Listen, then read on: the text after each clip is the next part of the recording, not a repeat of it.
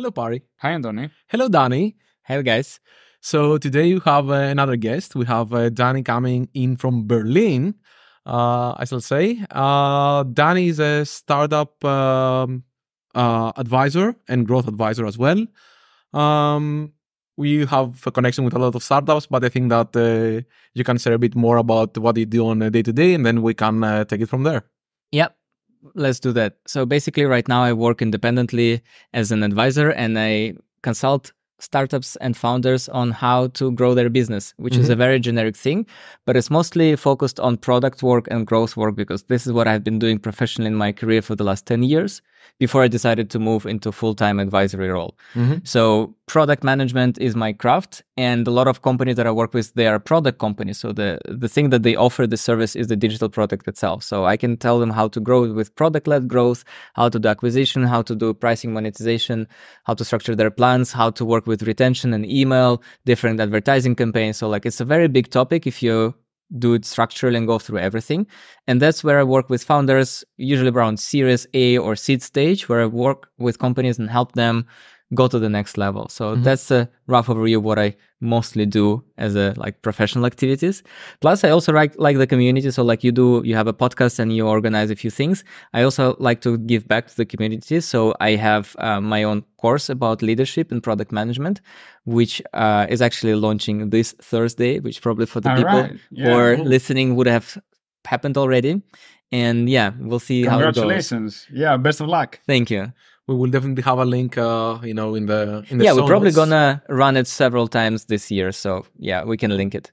Awesome awesome. That's uh, that's pretty good. Uh, so i mean you said to yourself that this is like a very broad topic because uh, i mean i can think of uh, marketing aspect of it you know the product aspect of it maybe the engineering. I don't know how of course yeah. I mean all the all those things when you're a very small company like a startup that's uh, you know just trying to to find the first customers. It's uh, it's quite amazing. So how do you balance you know between all these different uh, uh, things? How do you uh, do it? Well, I guess it so starts when you need to get your first paying customer, and this is the hardest part because you don't have a brand, you don't have a product, and it's probably if you have, it's worse than your competition unless you specialize on a very specific part. So the difficult part is to get your first customer, and this is where you focus on. This is your main priority. I guess then the tricky part is go from one customer to five customers.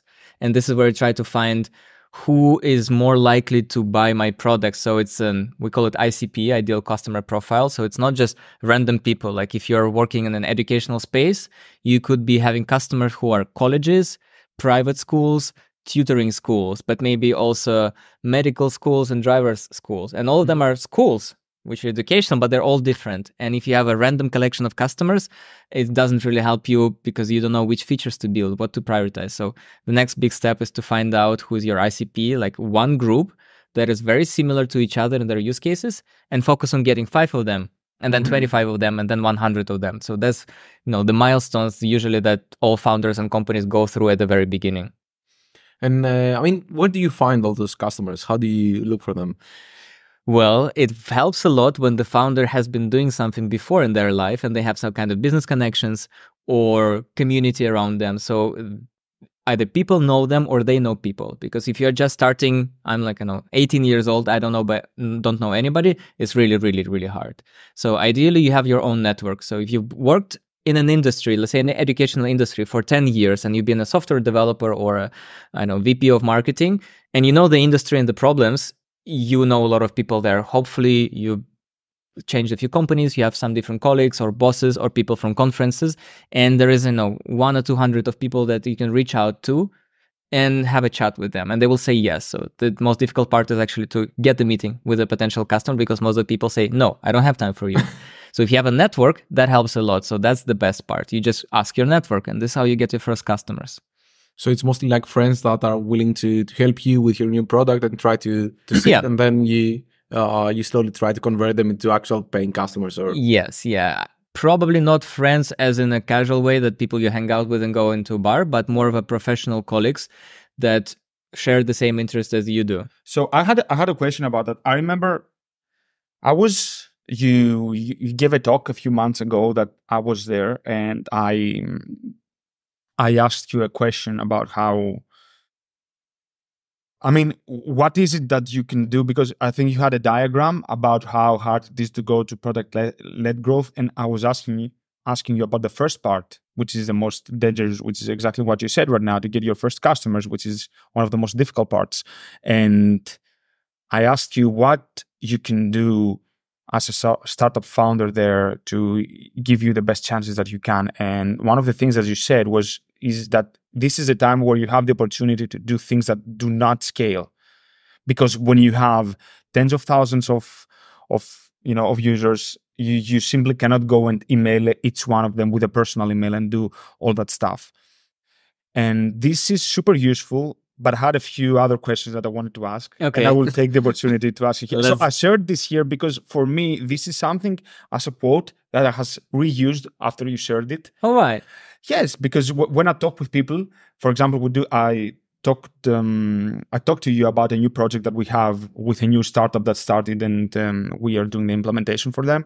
And um, I said to them in actually um, yesterday evening we talked, and they asked me how we can you know get started, and I, I I spoke to them about this exact thing that this is the point where you can do all the things that do not scale, but I didn't have the answer about what you can avoid to that usually leads to failure. So you've seen different startups that have failed because of how they treat their product and their business. And so can you see a common denominator about early startup failures? Yeah, I guess one thing comes to my mind, which is uh, not a nice thing to to hear for founders because it's building a product the way you see it hmm. rather than building a product that customers will need and mm-hmm. i can mm-hmm. give you an example that if you're solving a problem in the medical space and you're working with doctors and you see and you say i think healthcare and doctors should work like that and you build a product based on your ideal maybe a, a little bit perfect perfect understanding of how the space should behave Mm-hmm. But that's what you have in your head. It's an imaginary place. It doesn't exist. In reality, you have real doctors who work in a real workspace and they have constraints and limitations and legacy code and governments and so on, which is impossible to change. You can improve it. So, those founders who are building a product based on their understanding how things should work, more likely to fail than those who actually talk to customers and say, okay, what do you need in your job? How can I help you? Because you people who build products for others are way more successful than people who build the products they have in mind. Mm. And I think if it's a, like a, it's a big generalization, but um, it's like you know if you want to de- develop a mobile game, don't develop a game that you want to develop. Develop a game that will create a lot of fun and entertainment for others. Mm make a game if you're an entertainer. Same with the product. Create a product if you want to serve people and help them, rather than you have your own idea about the product. That's usually doesn't lead anywhere. So, so usually it's uh, you. Sorry, you talk about ego getting in the middle. Usually, yeah, and that's why founders are people with vision, with bold ideas, and say like, I want to change the world. I want this thing to exist, and I came up with it or some parts of it. I want to build it like it is, and that's their creation very often in that situation, this creation is not connected to the customer problem. And you're creating a product that nobody needs and nobody uses it because you came up with something that doesn't exist except in your head. And this is why a lot of startups fail because they don't talk to customers, they don't understand the customers, or they want to change their customers and how they work, which is the opposite of what you should do as a founder. You should find a problem that is a big pain and then help people solve it. And they will pay you money for your software that does it. Hmm.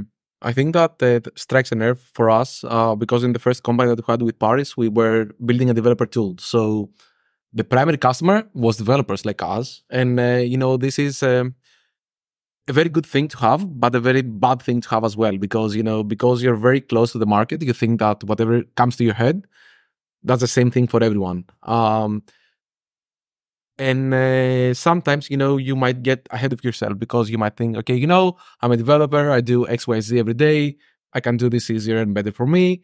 It will help you know other people like me. But um, although that's you know that's a good that's a good you know first step yeah. you always have to validate and to to make sure that they will pay for that uh, feature or they i mean many people will if you ask people do you like this or do you want this?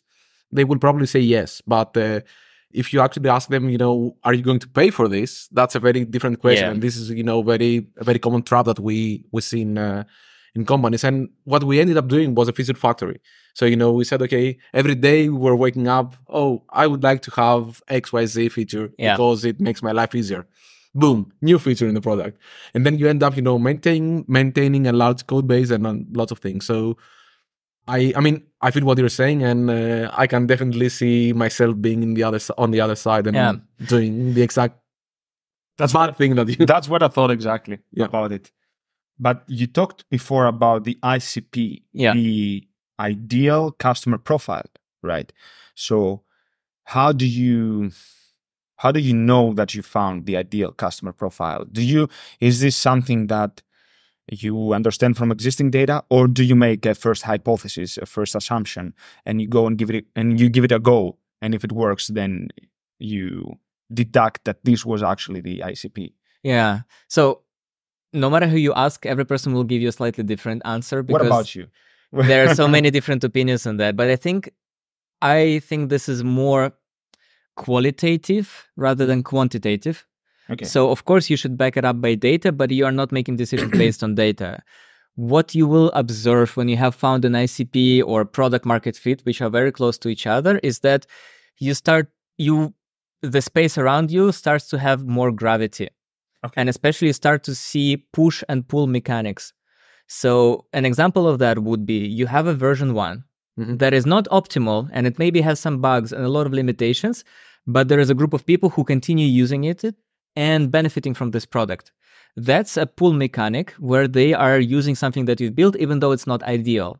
That's a good signal that they might be a customer who fits your profile.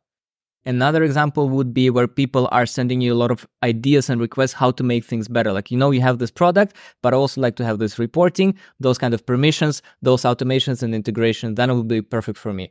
This is also another space where you have some kind of exchange. Again, a little bit of push and pull where they ask for f- things and they interact with you. So, like, I call it gravity. I often use this like physics as a metaphor when I work with Mhm. startups. And when you start to see that there is some kind of interaction, this is uh, close to ICP. And of course, those people will be similar to each other in terms of their maybe industry or company size or problems that they have or their budgets and ways they work or maybe their geographical location. So you would be able to cluster them and there's going to be a cluster that is very similar, homogeneous, and then it could be a lot of random things which are not your ICP, and this cluster probably is. So this is how you feel it. I don't think you can really quantify it, and there is no formula or cutoff how many people you should be. But then you kind of understand that, yeah, with those people, it's easier to talk about my product. They connect with the value that we deliver. They recognize the value. They're ready to pay for it. Mo- money is a very big important part of the ICP because it should be, yeah, are you ready to pay for that? It's uh, sometimes no, and then it's not the ICP because it's not a customer if they're not paying you. It's just a user, and you you want to have a customers, especially right now with this. uh, So you cannot actually know the ICP before you have paying customers. Well, you will have an You can- idea. You can, give it a go. I mean, you might have an idea and try see if this is true. yeah, and then they will either pay or not pay, and then you will know for sure. Okay. So you can have a good understanding and have good like idea about it, but again, it will be an idea in your head, and then you need to compare it with the reality if it's actually the case. Okay.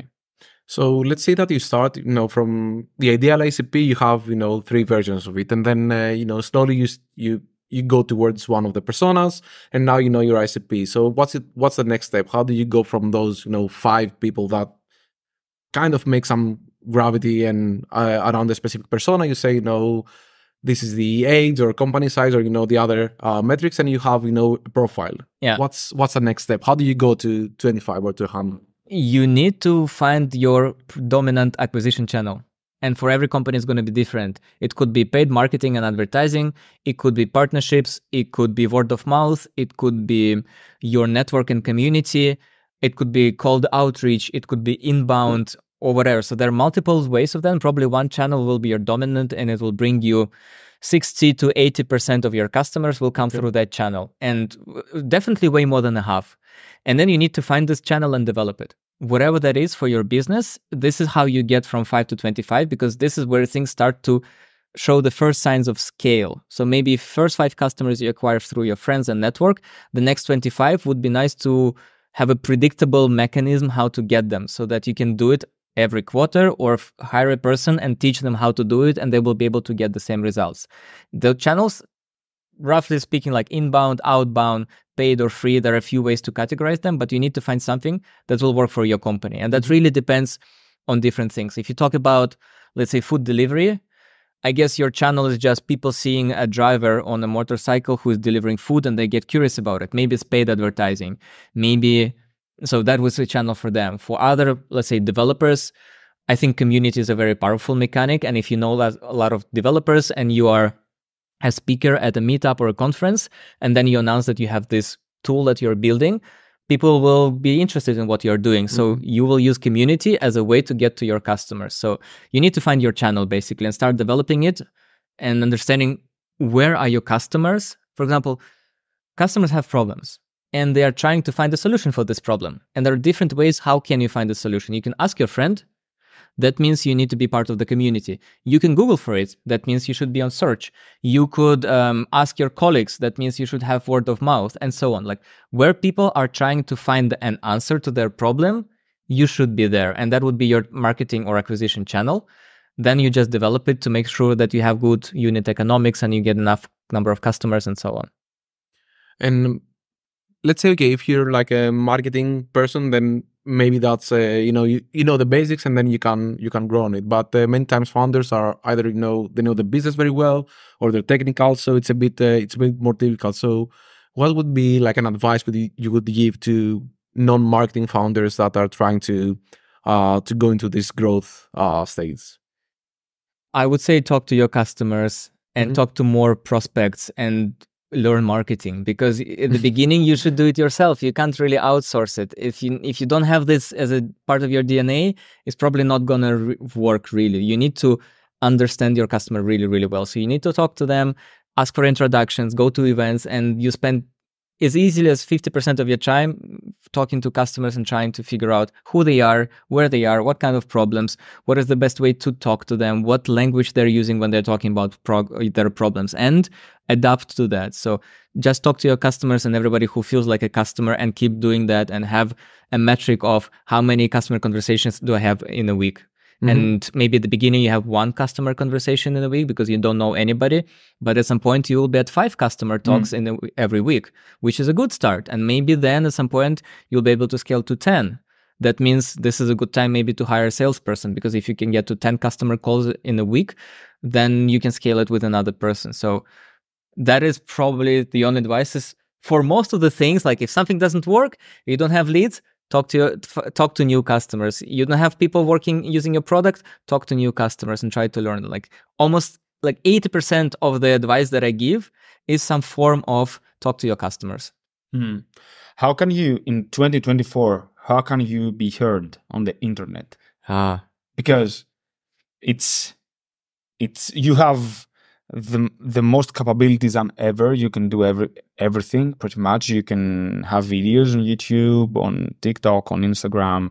You have LinkedIn, Twitter, Facebook. You know all, all that good Not stuff. Twitter, X. X. Sorry. yeah. You have you can have your own uh, website, newsletter. You have all the tools. We never had that many tools, but there's what what many people will say is that right now there's too much noise out mm-hmm. there, so I can't I can't be heard so how, how do you do that? And is there any timeless way to approach growth and building an audience?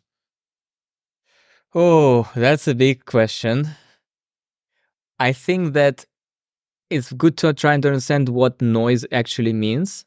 And noise to me is the content that doesn't bring any value. Mm-hmm. It's a repetition or something that I already know and it's very basic. So for me, I just I see it. I, I, really, my, my brain can recognize if it's noise or not, just like yours, within a few seconds. Mm-hmm. And I know if I see a, a, person's, I know, feed and I read through them some of their messages, I understand if it's like noise and bullshit or it's actually something interesting. Mm-hmm.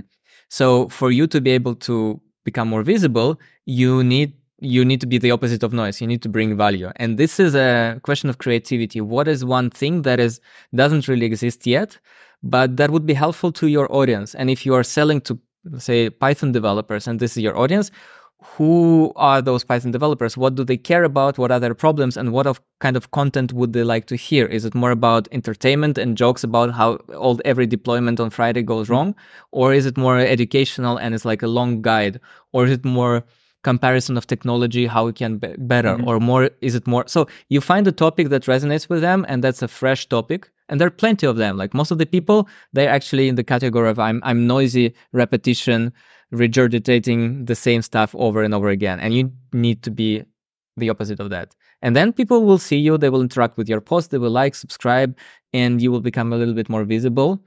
And the only way is to just provide high quality content that is helpful to them. Which way you decide. Could be entertainment, could be informational, could be educational, and so on. Does entertainment work?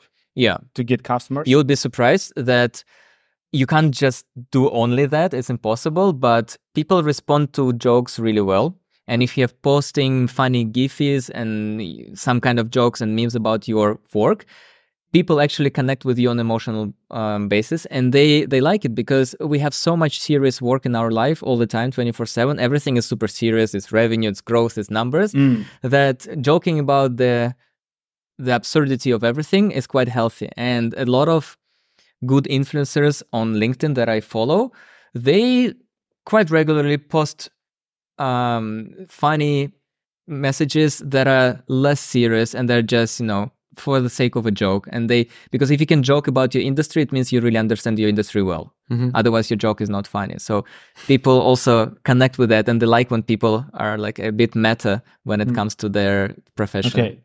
When was LinkedIn better? At 2019 or now? I think LinkedIn improved a lot in the last few years. They've done a big improvement on how you discover content and how you can grow your network. Because before that, I just saw posts of friends and anniversaries and like new jobs and so on. Right now, it feels like a social um, platform where I can follow experts and I get real examples, cases, and advice. And for me, the quality of LinkedIn improved a lot. I also find customers through LinkedIn myself. So it's a uh, one social media that works for me. I think it's the only one that really works in professional space. I guess Twitter or X is the other one, but it's slightly different type of content and community. But LinkedIn is definitely the go-to platform for many, many companies and especially people who work ind- independently or by themselves. So yeah, LinkedIn now is a much better place than it was five years ago. So how do you prefer LinkedIn now or five years ago? So I think we have discussed this, but I think in the Greek version of the podcast. So um, I think for me, LinkedIn uh, as a user, John asked us this question, right? Because I wasn't yeah, sure I think, where I got I this question so, yeah. from. So I think LinkedIn as a user, uh, it's a bit more noisy for me now. So it's um, I, I use it less frequently than I was using it like maybe one or two years before.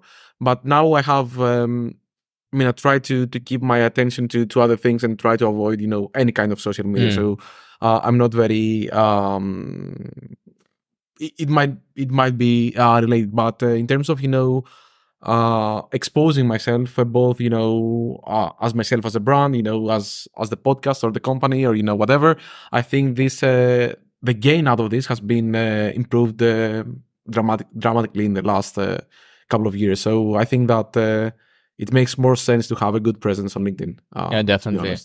That stays with you forever. If you change companies, if you start a new business, your network is your network. You can always rely. It's a big resource. And for example, if I need to hire a person in a company and I'm thinking about hiring a senior Python developer, I would be looking for skills that they have in Python.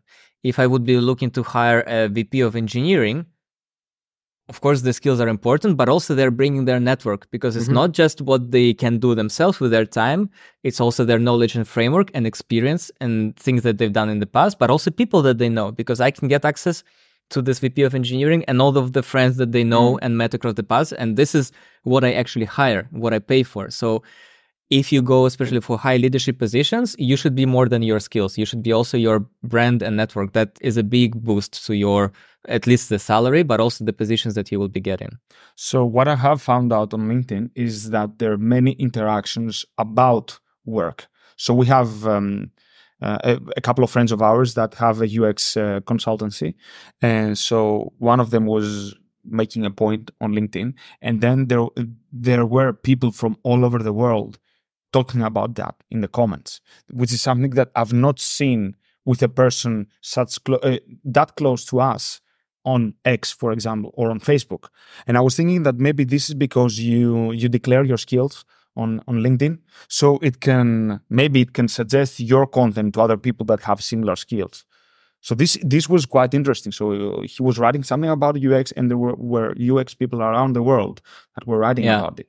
There, That's pretty cool. comments. And I think this is the new thing that appeared in LinkedIn quite recently because they started giving out those badges such as top voice or this like UX um, thought leader and something Mhm. like that. And the beauty about LinkedIn that every person is a person.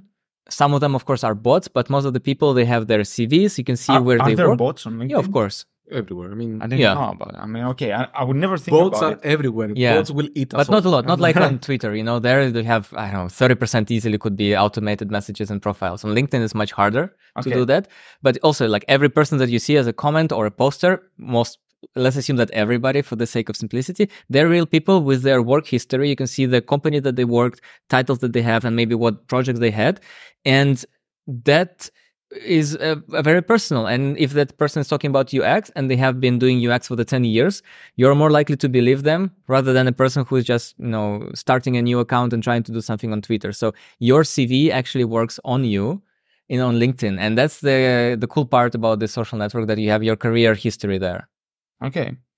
So how can a startup founder that working on a SaaS company, software as a service, find customers through LinkedIn? Do you use, I mean, tools like lead generation and all that stuff, which is okay. I guess there are some tool sets, but how can you put out content that can be heard from from your audience? Yeah, I think that probably LinkedIn will not be your dominant channel to get all your customers through that platform, but you will have multiple interactions with the same customer and they might find you on search and then talk about your to, to the friend that they know and then also check you out on LinkedIn. So there will be multi-touch. And it's very difficult to attribute from marketing if you want to do data, how to attribute which platform brings how many customers and so on. But you will see that if you have a strong presence and visibility on LinkedIn, it will help. So to do that, to get customers, you can't do only LinkedIn. You need to do something else as well. But on LinkedIn, you can provide content. You can write case studies. You can tell that how you optimize the deployment, how you save time and uh, improve the testing pipeline. It was, you know, 10 minutes of automated testing. Now it's seven minutes because you did that.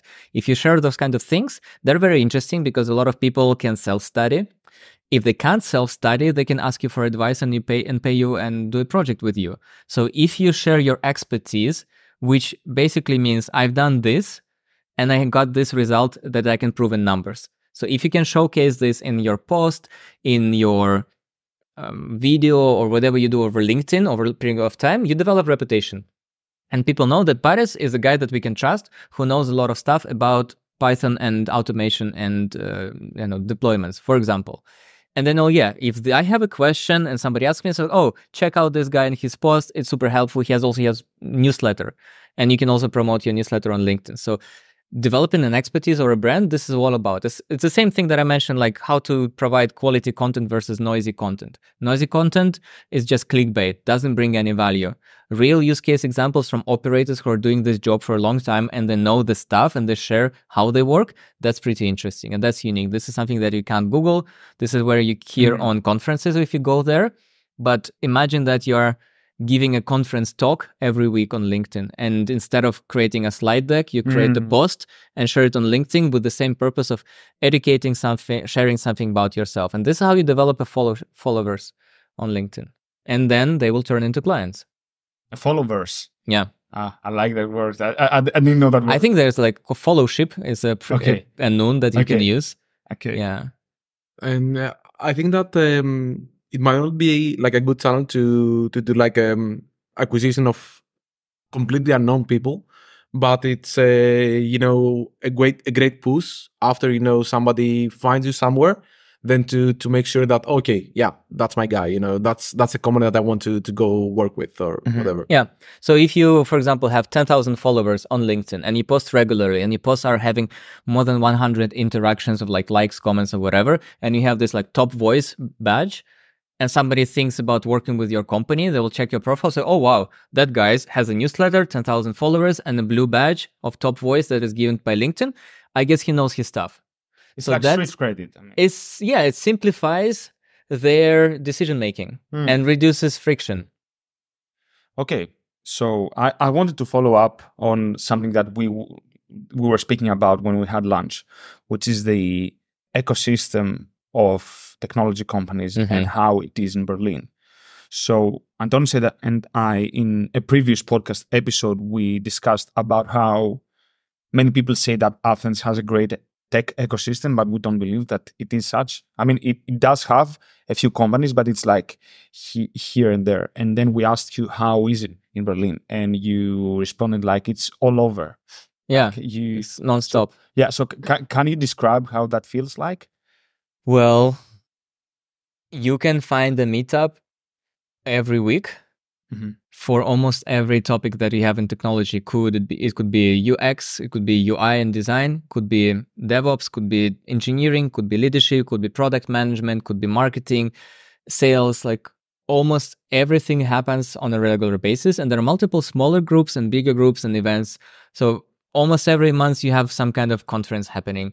Almost every week you have an Every event. month you have a conference. Yeah, I think it's pretty Mm. easy to say that um, they might not be big. Maybe it's just No, no, one, no. one or two hundred participants, but I wouldn't be surprised that uh, you can find them on a regular basis because so many companies and individuals organize them. It's just it's happening nonstop, and if you want, you can go to events. I don't know.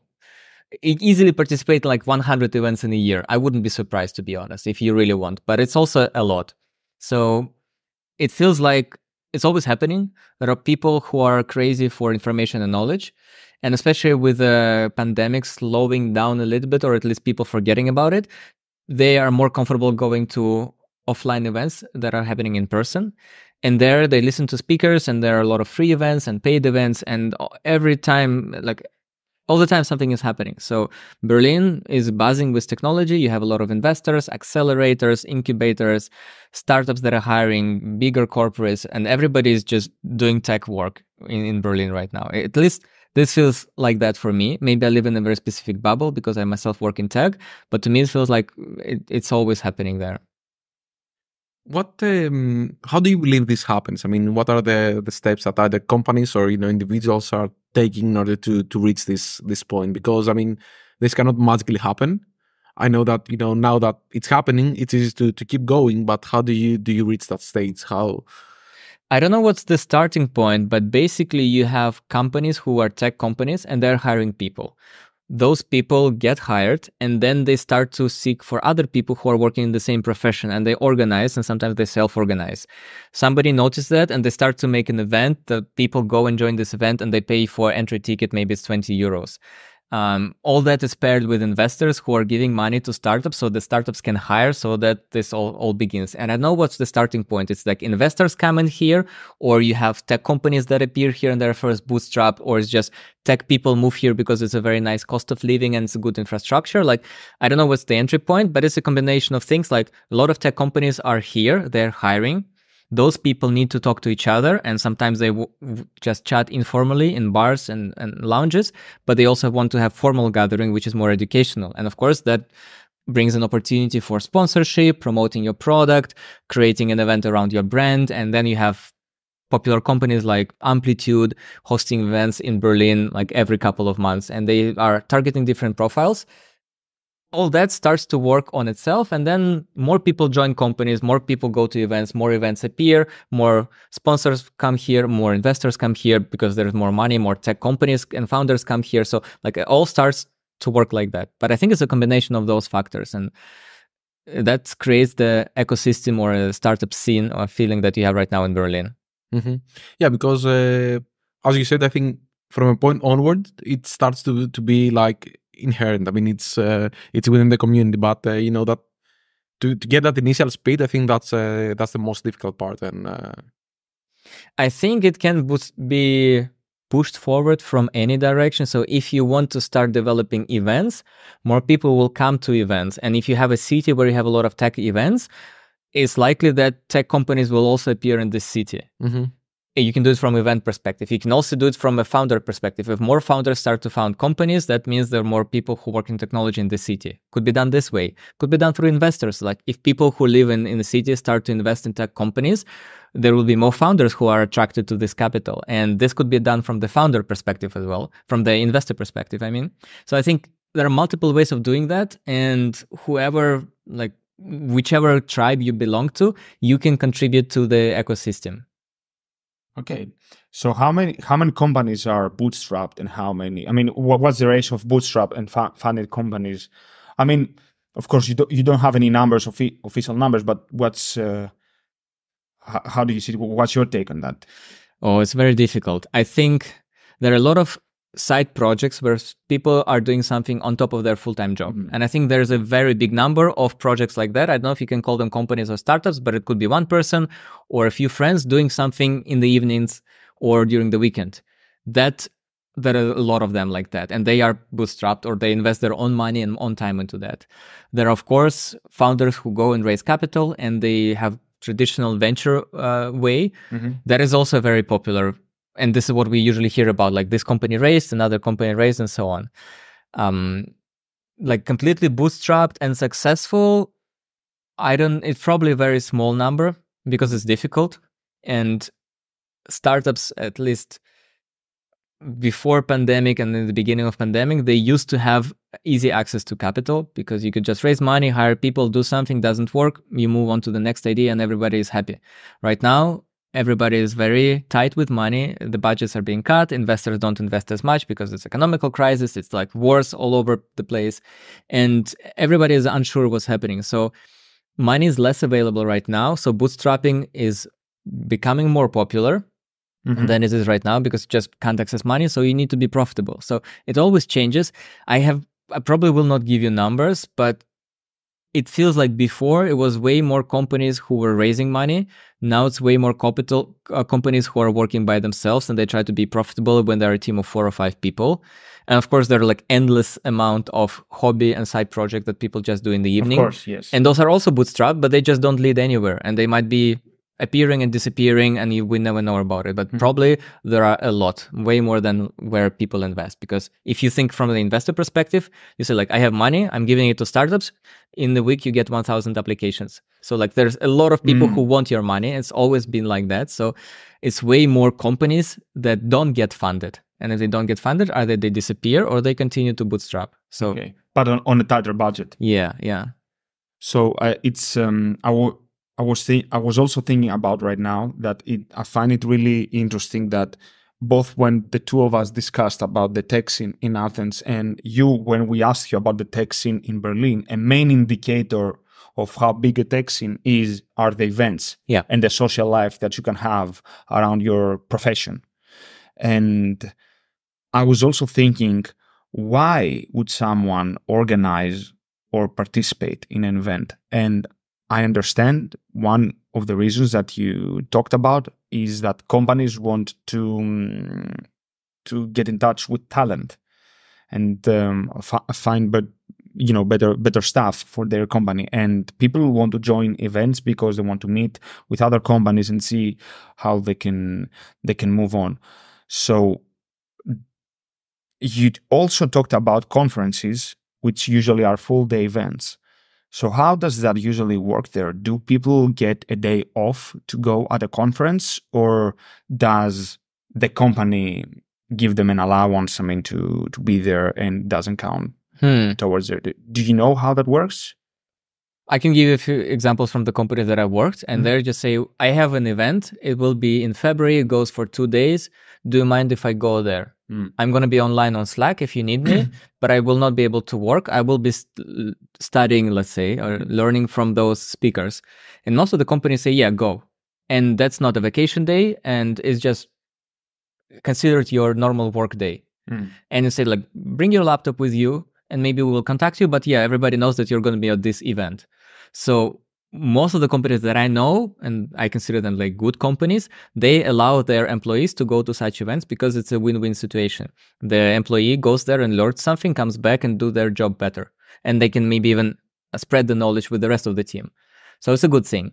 Uh, some companies pay for those conferences and they have a learning and development budget, and it could be, let's say, 500 euros per year or maybe 1000 per year every employee gets, and they can spend it on conference tickets as well. Mm-hmm. So they can even the sometimes the company can pay for it or the another option would be you can go there and apply as a speaker. So you get a ticket for free, obviously, as a speaker.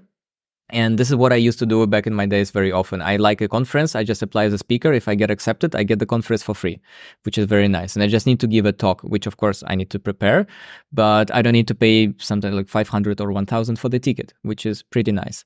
And it's also good for the company because you are giving a talk under the company's name. Mm-hmm. You're probably going to use your company as an example and talk how you work and what are the good things about it. So you're promoting your company and you can always say in the end, like, you know, our company is hiring JavaScript developers and UI designers. If you are one of these, come talk to me or like go to this website, we are hiring. So that's also a very nice kind of free marketing that you mm-hmm. don't pay for except with the time that you need to prepare some slides. So usually companies like to do that kind of stuff and they don't mind when their employees and team members go and find events and participate there. I don't know the cases where it would be no, don't go there. You need to work. You don't have time. Like I would consider this a very bad workplace. And that would be for me a red flag. Like, do you want to stay in a company that doesn't support you in your career growth aspirations? Hmm. Yeah, I think it's a win win situation because uh, this leads to having better employees because they, they learn more, they can have better impact inside the company. And um, of course, at the same time, you get exposure because. Uh, those employees i mean all those people will go and socialize oh where do you work? Oh to yeah. that company. Oh what do you do? I, do, I don't know that company before. And then you, you get exposure and more people know about it. Maybe they advertise that you have a nice uh, a nice workplace so you get more people um, applying when you hire. So i mean i think that you have it's not easy to measure that effect because it's i mean there are so many different small uh, improvements that you get out of it that you cannot, you know, you cannot have a spreadsheet saying, you know, oh, we got two hires from that conference. You cannot say that. But it, I think if that if you do it consistently and then you uh, you show that you actually invest in your people, in your uh, presence, then this shows and this uh, uh greatly improves your future hires, your future uh, presence, and everything yeah. as a company. And it's a very powerful mechanic because imagine you go to the conference and you give a talk, or you write something on LinkedIn and you get 25 likes. You do it every week, once a week or twice a week. Imagine you do that. What's the impact for your brand? And then think if you have a team of 50 people and then almost everybody is doing that, or every other person is doing that, and they talk about their work on LinkedIn and they all get 25 likes and I know 2000 people look at their content if 25 people do that, that is an insane number of cover that you have with with your uh, free marketing through social media. Of course, it never happens because you can't make sure that everybody in your company posts. But this is the logic that the more people are talking about, and this is uh, like advocacy kind of mechanic that if your employees talk about your workplace, your workplace gets a better credibility, brand, and recognition. And mm-hmm. that helps you with sales, that helps you with hiring, that helps you with partnership, it helps you with everything. It's like a brand, it improves every single conversion that you have. Um, unfortunately, I've seen a few, at least a few companies that are reluctant to, to do so because they're afraid that their employees might be might get poached, which is a bit sad. because if so, uh, if someone wants to leave, you don't, you don't want to keep that person in the company. And yeah. if a person is have is is having a good time, because uh, I'm not sure if if it's the right um, choice of words because it's still a job. But if they are enjoying what they do and they feel fulfilled, and that they, there's no reason to for for them to leave. Yeah. And uh, I don't know. I, I I agree 100 percent with what you say, but I've seen companies not not always you know picking that direction. For example, we do organize with Antonis the Docker Athens meetup in, Ath- in Athens, of course, because yeah. And um, we sent to we we know a person and we asked asked if they would like to do a presentation at the meetup, and they responded that you know I'm not allowed to do so for my company because we can't talk about the the code that we have here. Mm-hmm. I go, oh, come on, what the fuck? I mean, n- no, you, I don't. Yeah. I don't know. I don't know what, what to say about it. I mean, I mean, what's what's the last time any company had business trouble because someone spoke at a meetup? I don't know those cases. I don't know any any of those cases. Yeah. yeah. And I also had another question that I wanted to ask you about this ecosystem part. Does it ever happen that you get into a coffee shop in, in Berlin or a restaurant and any, anyone else, I mean, in, in the people being there works in tech? Is this, does this happen often or you don't know? Where you bump people who work in technology? Yes. All the time. Mm. You go and you have a lunch in a restaurant and the table next to you is talking about deployments in Python. Okay. And then you go and you sit in a movie, and the people next to you is talking about how they did some uh, tickets and customer support and what kind of interactions they have. So you hear the tech conversations all the time around you. Mm. So that's what it feels like. I mean, yeah, yeah, that's how it feels like. Okay, I I I, I always say that. Uh, again, I said that in the previous podcast, but we we did with uh, Antonis a very you know big jump. So we started our first company here in Athens in 2011, which was uh, the crisis started. I remember, it was yeah.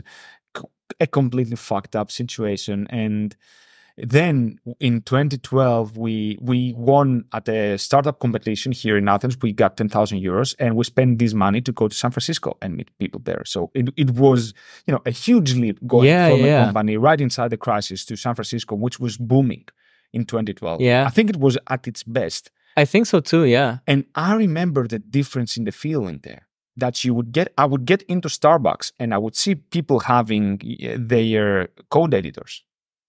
Yeah. Eh, this was really it would happen really often.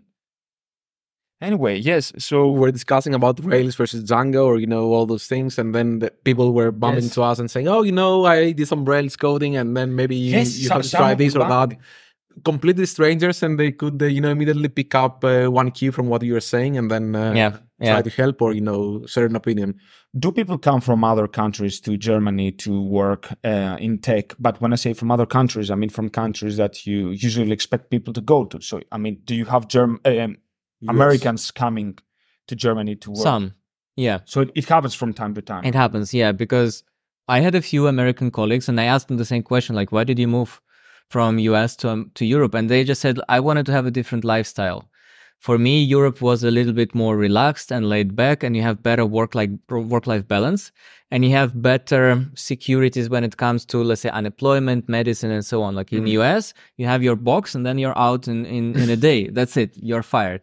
In Germany, it's very difficult to fire a person. So this, they sometimes want to move here because they have family or they want to have a different lifestyle.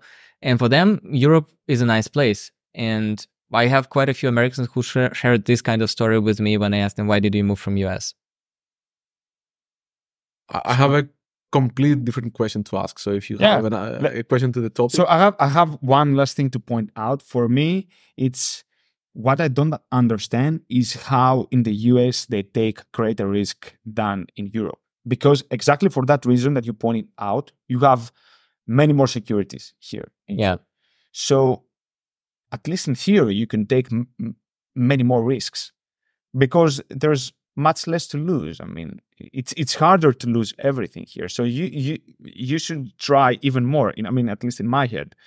But uh, seems like this does not happen. I don't understand why, but I do Me notice neither. Yeah. I think it's cultural. It's probably a thing that has been developing for a long time and people are in a comfortable spot and they say, okay, that works for me. I'll just continue doing like that because I like it. I guess that's the attitude. I don't really know the real answer to that, but I think risk averseness or like how you how adventurous you are it's mostly a cultural thing that you have or like at least familial thing on that level So I would like to completely change the topic. And uh, so you, you talked about uh, you being a product person, or you know your Yeah. craftsman's uh, craftsmanship is uh, is product, but you know a lot of things about marketing. You advise startups. So how did you end up here? You know how how did this story evolve, and you know where did you start, and how did you uh, come to where you're today?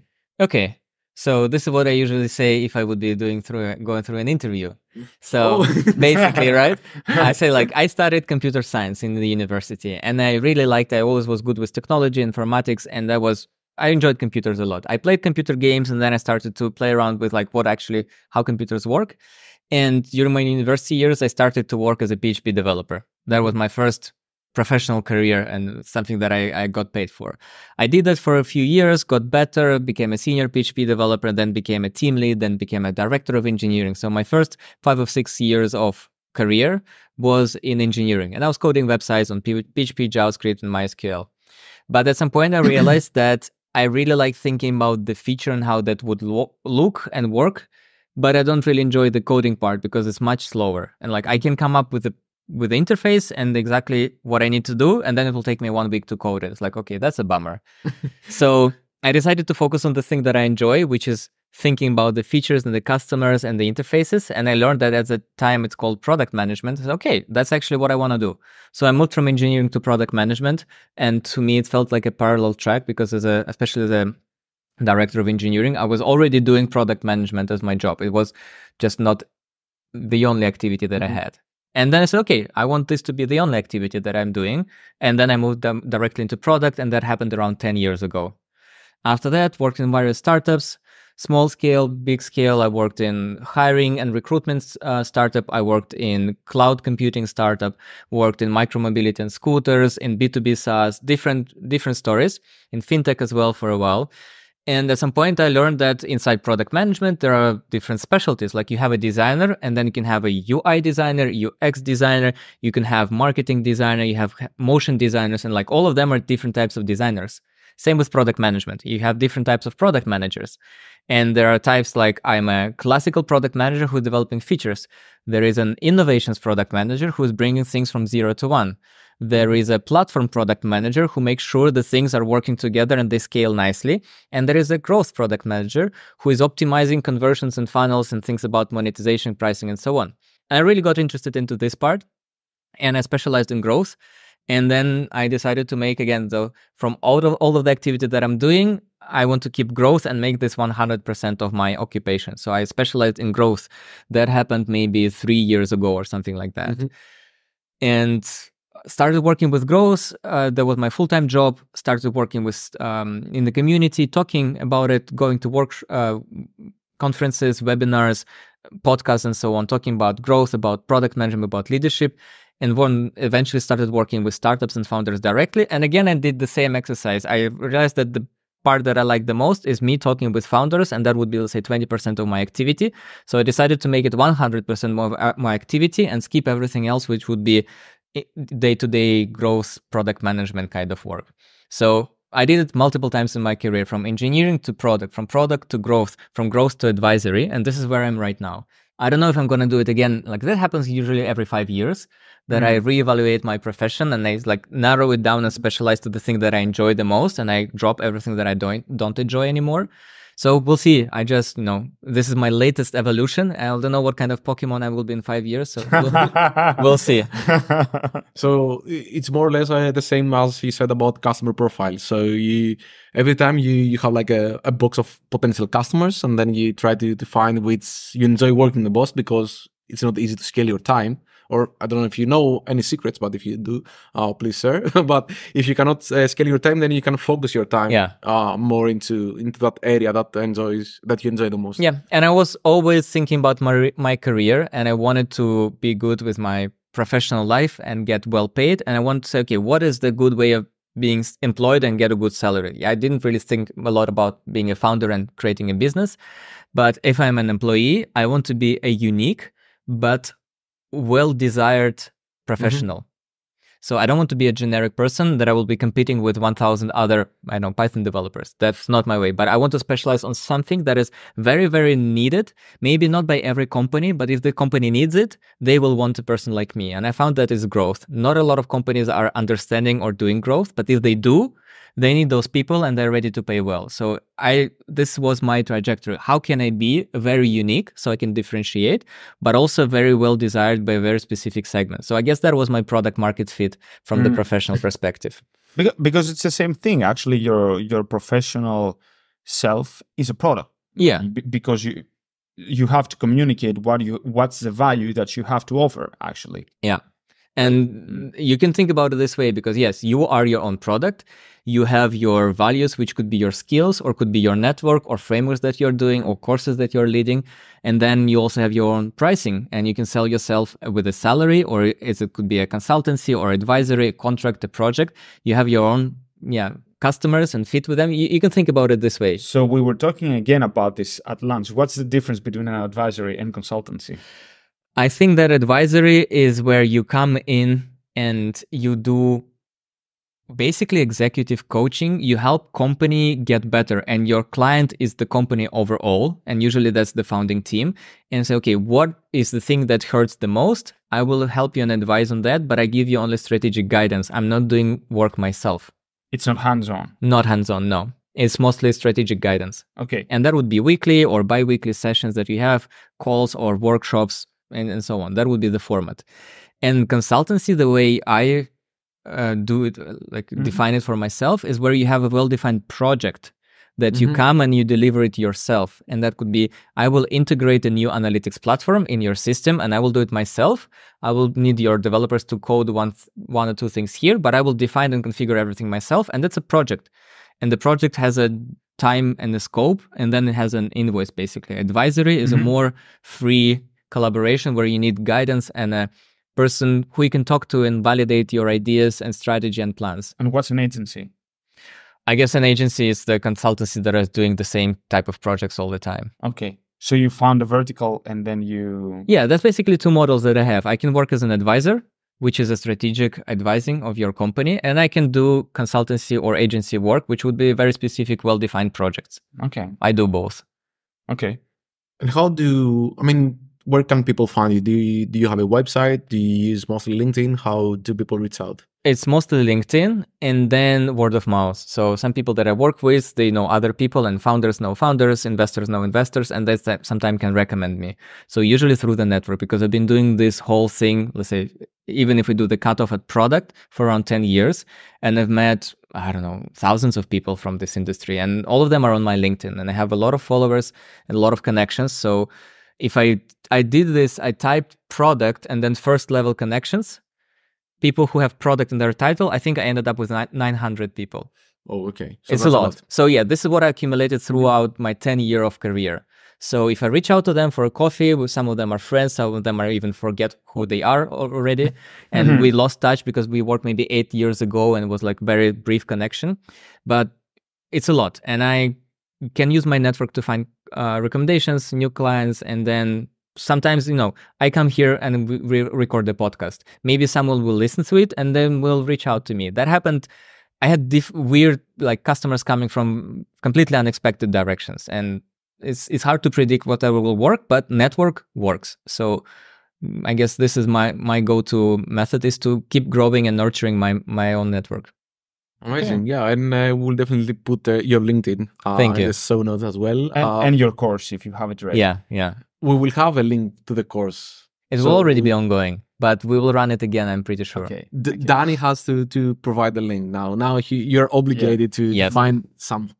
Yeah, and I don't have a personal website. I was always thinking about it. I tried to build it on Wix, but it didn't really bring me any clients, so I dropped it at some point because LinkedIn was basically my website and still okay. is. Okay. Amazing. Cool. I mean, um, I don't know about you, Patty, but I think I learned a ton. Uh, yes, sure. I actually asked all the questions that I didn't no, have time to ask nice. in this presentation. That's the best part about running a podcast. You can talk to people that you like, and you can ask the questions that you want to get answers. That's and true. then it's very egoistic, but also very nice for the community as well. I mean, it, it's not just about. Me. I mean, I could ask everything, uh, you know, at lunch again, but yeah. I choose to do it here so other people can hear about it and you can get some exposure because it's a good thing to. To talk about you said it it's it's good to talk about the things that you're expert at or the, the things that you're interested in mm-hmm. because that's what makes you actually different yeah cool Cool. Thank you, guys. Great. Cool. Uh, you. so you, now the last part is that uh, you can uh, uh, propose one or multiple things. I mean, you're a guest, so you you have superpowers if you want to. Uh, so would you like to go first or last in uh, proposing something like a blog post, podcast, course, whatever you want? Book, whatever. Okay, I can go first. Let's go. So I can recommend two books that um, made a big impression on me and helped me develop professionally. One of them is a book about leadership and it's called Multipliers. I don't remember the subtitle, but something about how certain leaders are multiplying others and uh, other leaders are diminishing people. Mhm. That was a very data driven analytical book and study about how s- certain leaders are just good at leadership and what it actually means leadership. And that book opened a lot of interesting like thought avenues for me and I re-evaluated how I am managing people. So multipliers um, is a really good book. We can of course link it in the in the notes. And the second one is I think really helpful for startups and people who work in startups. It's called Culture Map. And it's a book about different types of personalities and cultural differences between, let's say, European people or even specifically, like say, Germans and French. And they go through about different dimensions, like how people give feedback, how people make decisions, how people treat time, if it's flexible or precise, and so on. And there are maybe eight or nine dimensions. And then they see how different cultures in mm-hmm. different countries are doing that from US to Brazil to Europe and East Asia and so on. Very interesting, especially if you work in multicultural startup. That helped me a lot when I moved to Europe and I was able to understand what kind of culture I am actually coming from and what I'm taking for granted. Let's say how I give feedback, which is might be a little bit too direct and too offensive compared to the way people give feedback in Europe, which is a little bit softer and maybe wrapped up in a compliment, something like that. And I guess in Northern Europe because uh, maybe maybe you know? And this is where you start to discover oh i never knew like that. And i have a guy who is uh, from the southern europe on my team and that's why he's working like that. So this is the second book culture map. I really really liked it. I sent presented as a gift to a few of my friends they also liked it so highly recommend it Okay. So um, I will suggest people to read Getting Real by 37 Signals, which is also free online. For me, it was a super useful book to understand that h- how to set priorities in in products and cut the bullshit and then go and launch the thing that's important as fast as you can. And Yeah. it's it was a great a transformative book for me. Okay, I was going to to propose something different, uh, but uh, you'll propose intellectual things. So I will go with um, No Rules Rules, which is uh, Yeah. a book by uh, Netflix. I would say that uh, maybe from the middle onwards a bit repetitive. So I mean, I think that you get the main the main point pretty early on, but it was uh, quite nice to see how they used it in in a company that was transforming itself uh, at the same time. So it was uh, Yeah, Netflix is a very interesting company. I know a guy who's a, their VP of product used to be for a long time, and the stories that he told about Netflix were just fantastic. So many things that they learned in a very practical way, like not something that you read in a book. Netflix is a very interesting company to see how they work on the inside. Also, I think just in 2023 they stopped sending uh, DVDs. it was Yes. Yeah, yes, I sending guess they killed right it. now? Yes. Yes, the last DVD was sent uh, last year. Ah, yeah. Okay. Amazing, amazing. I didn't know that. So yeah, Dani, thanks a lot again uh, for spending your your time with us uh, in here and for all the nice insights. thank you for having me, guys. It was a big pleasure. Thank you. Awesome. See ya. And See you. Bye, everyone.